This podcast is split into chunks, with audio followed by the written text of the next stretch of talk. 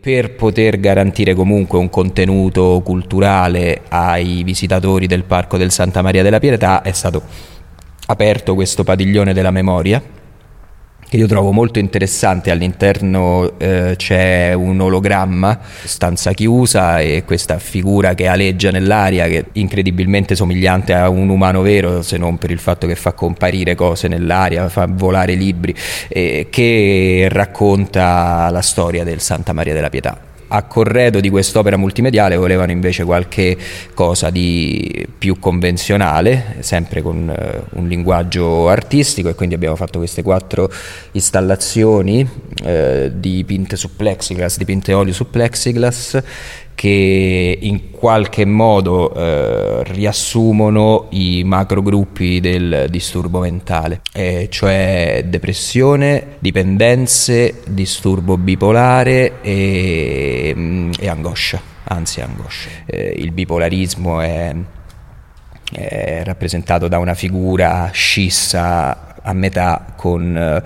eh, comportamenti estremizzati in, entrambe, in entrambi i lati.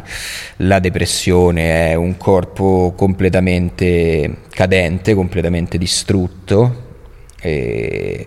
le dipendenze sono rappresentate da un corpo mh, estremamente abbondante e con uh, un richiamo sia a una dipendenza alimentare che a una dipendenza sessuale perché il, la mano della figura di una donna uh, è intenta in un atto di autoerotismo incontrollato, mentre l'angoscia è in, una, in un momento di attacco di ansia, quindi una serie di comportamenti tic eh, dipinti come se si sviluppassero all'interno di un arco di tempo. Diventa una sorta di scultura con alcuni vantaggi che la scultura non consente, tipo la sospensione di parti, vedi questa è la depressione qui ad esempio la mano sospesa. Tutto questo è tutto il,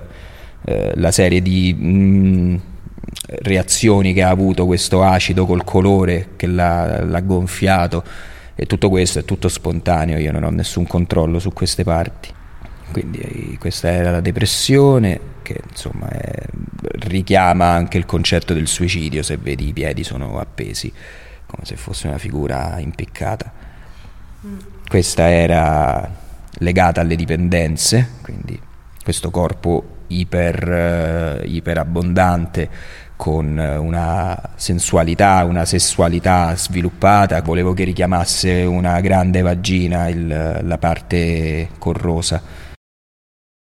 E poi il, bipol- il, disturbo bipolare, quindi una parte estremamente eh, rinchiusa su se stessa e un'altra invece tronfia anche con un'esaltazione dei genitali che tendono, qui c'è un,